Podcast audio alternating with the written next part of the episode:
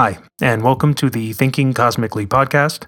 I'm your host, Brian Gentry, also known as Cosmic. We are now in episode 7. I have quite a few guests coming on the show in the next few weeks, and I may also have some exciting news to share in the next coming weeks as well, so please stick around. If you're new to the podcast, welcome, and I hope you stick around to hear some interesting topics that I have been thinking about for some time now. And I haven't been interested in sharing the way I think about the world to the world yet. But as most things, things change and people evolve. And if I want the world to be a better place, I have to start where I can. In this episode, I'd like to discuss a sensitive topic, one worth critically examining, or debating nonetheless, and that is the topic of nationalism. In short, it is the principle of identifying with a particular nation and supporting the interests of that nation at whatever costs, even if it is detrimental to another country, especially with economic disadvantages. Think of it as nationalistic racism. Now, I do want to address the elephant in the room, and that is that I am not anti America. I am a true patriot. But to be clear, a patriot doesn't mean that I abide by what is in the book, or that I live by every law, because I don't. Example Is it noble to stand for a country that, during the time of slavery, supported the claim that whites were generally superior and should remain as owners of blacks? Of course not. I hope that most of us would agree that in today's standards that it is not American anymore to be that way. We are a diverse group with all kinds of people in all walks of life. Now, that being said, there's still a lot of work to do in terms of racism and systemic violence classism, and a number of environmental issues. But what makes me take pride in my country? But what makes me take pride in our country, whether I like the speed of progress or not, is that we have this tendency to make things right, even if it takes longer than we wish. This is why I'm a patriot. This is why I stand for the country. Yes, it's flawed in many, many ways, and I believe that we can do better. And I'll discuss how I really feel from a cosmic perspective.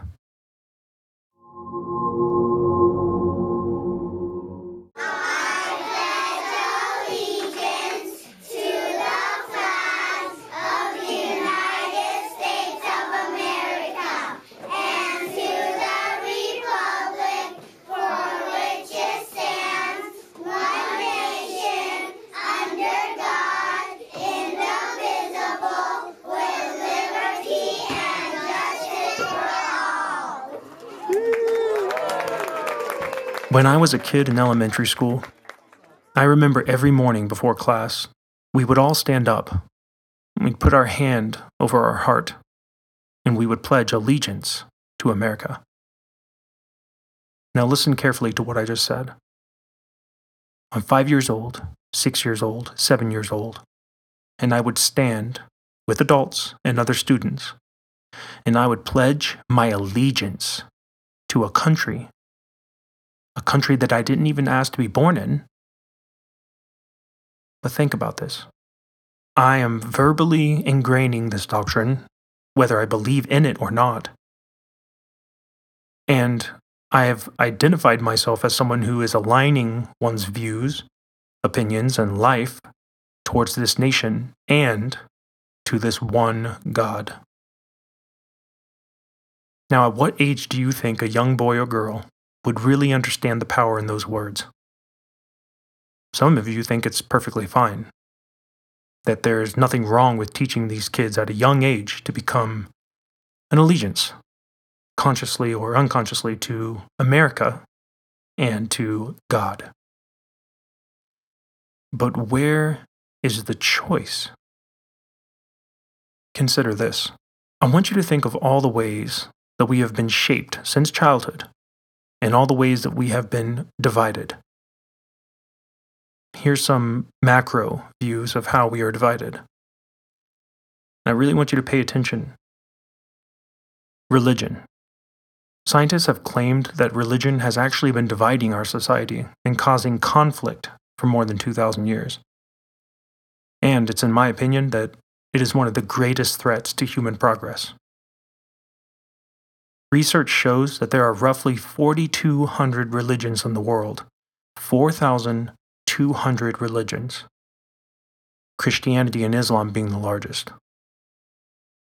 Now, if you've ever been religious, you know how important it is to have faith and to believe in your religion no matter the cost, let alone the social pressures that can go along with it, such as not letting your family down. Now, how certain are you that you chose which religion that you want to belong to? Or that you believe is right? Do you remember? Was there a moment? Now ask yourself, why did I choose that specific religion? Really? Was there family influence? Was there a national influence? Was there a cultural influence? Where did you get influenced? You see, this is why atheists and people who hold intelligence to a high degree see red flags. If you didn't research all of the religions, and you didn't evaluate all religions to seek the truth, how can you justify that you found the right one? Given that every religion lives and believes with all of their heart that they are right if you were born in a Muslim country, the likelihood of you becoming a Christian is slim. Now, let's talk about race. I am convinced that if we were to get on the right side of the world revolution, we must undergo a radical revolution of values. We must rapidly begin the shift from a thing oriented society to a person oriented society. When machines and computers profit motives, and property rights are considered more important than people, the giant triplets of racism, extreme materialism, and militarism are incapable of being conquered. Dr. Martin Luther King Jr. I want you to consider that race is merely an illusion. Scientists have discovered, with human genetics, the mitochondrial Eve, a woman who was discovered as our most recent common ancestor. All living humans, white, black, Asian, Hispanic, and all the people of the world descend from mitochondrial Eve. In other words, we are one race. All the different features that modern humans have are completely linked to the environmental conditions where microgroups of humans evolved. There is no such thing as race. It's a superficial discrimination. The fact is, there is technically only one race, just one, who just so happen to occupy one planet. So it might be hard hearing this, but there is no such thing as racism. It's an intelligence issue. Again, there is no such thing as racism. It's an intelligence issue. People are becoming occupied, hating other cultures' behavior. In short, all people, yes, all people can hate each other's behaviors. But this is an intelligence issue, nothing more. That being said, now, that doesn't discount the continued hate towards certain groups that we are still fighting today. And a lot of it can be systemic. But I want to be clear that yes, black people have endured the most and suffered the most oppression of all. And there is only one way that we can make things right, and that is by having a system that is truly equal, where all humans can be truly free. Currently, we are suffering from an economic system that has built in disadvantages, and that is called classism. That is real. Unfortunately, blacks have suffered the most in this scenario. Think of it like a board game of Monopoly. The elites, who were most likely white, bought up all the banks, the railroads, the land, etc. And it wasn't until they bought up all the resources that they said, okay, blacks and other groups, you can now play too. It's not very fair, is it? But I do want to point out that the only people that are truly benefiting in modern times are the generations who did buy up these resources and own the banks. Everyone else, we're all fighting for the same thing, including whites money. Because money is our freedom. That's why it was put into place. Because it controls our amount of freedom that we have. It's very clever. Now, for those of you who haven't thought in this way, I'll keep it short. You are only as free as your purchasing power. Think about that. The monetary system is the most oppressive system that goes largely unnoticed.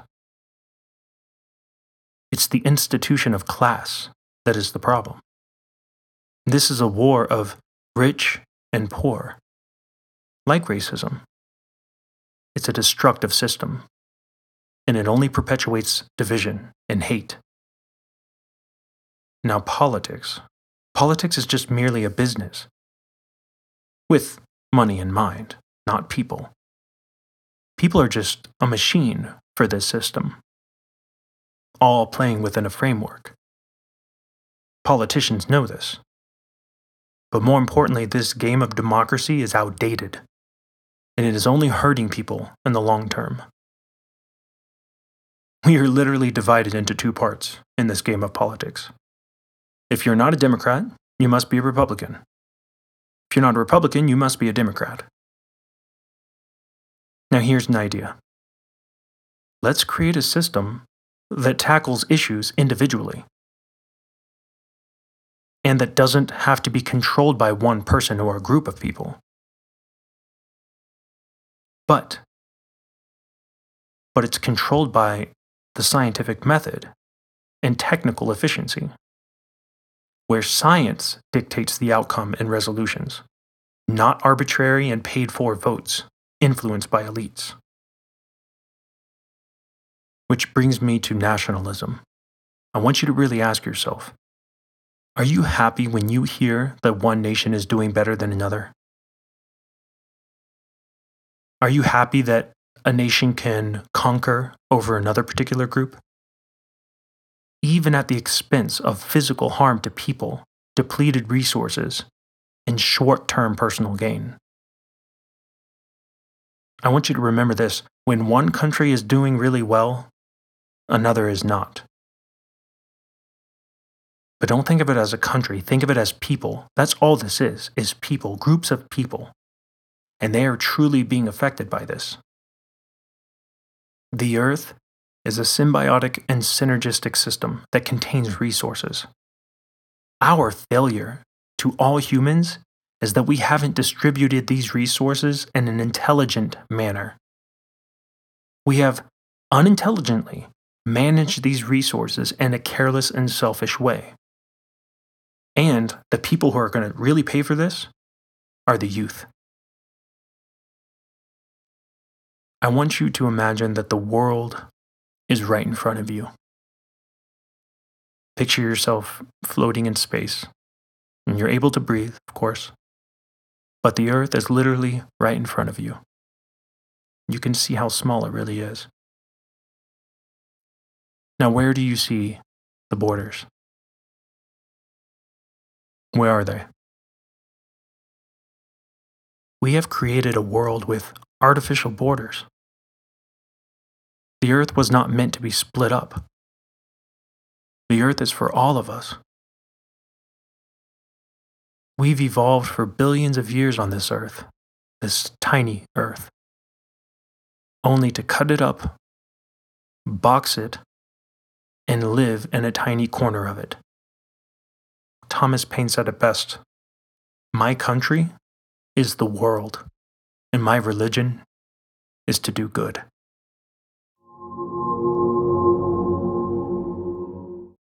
Thanks for listening to Thinking Cosmically. If you find this podcast valuable, please support it by subscribing, sharing, and discussing it with others. You can also leave questions in the comments for a chance for me to address them during a podcast. You can find all my music at kazmikbeats.com, K A Z M I K beats.com, or on YouTube. Thanks again for your support, and keep thinking cosmically.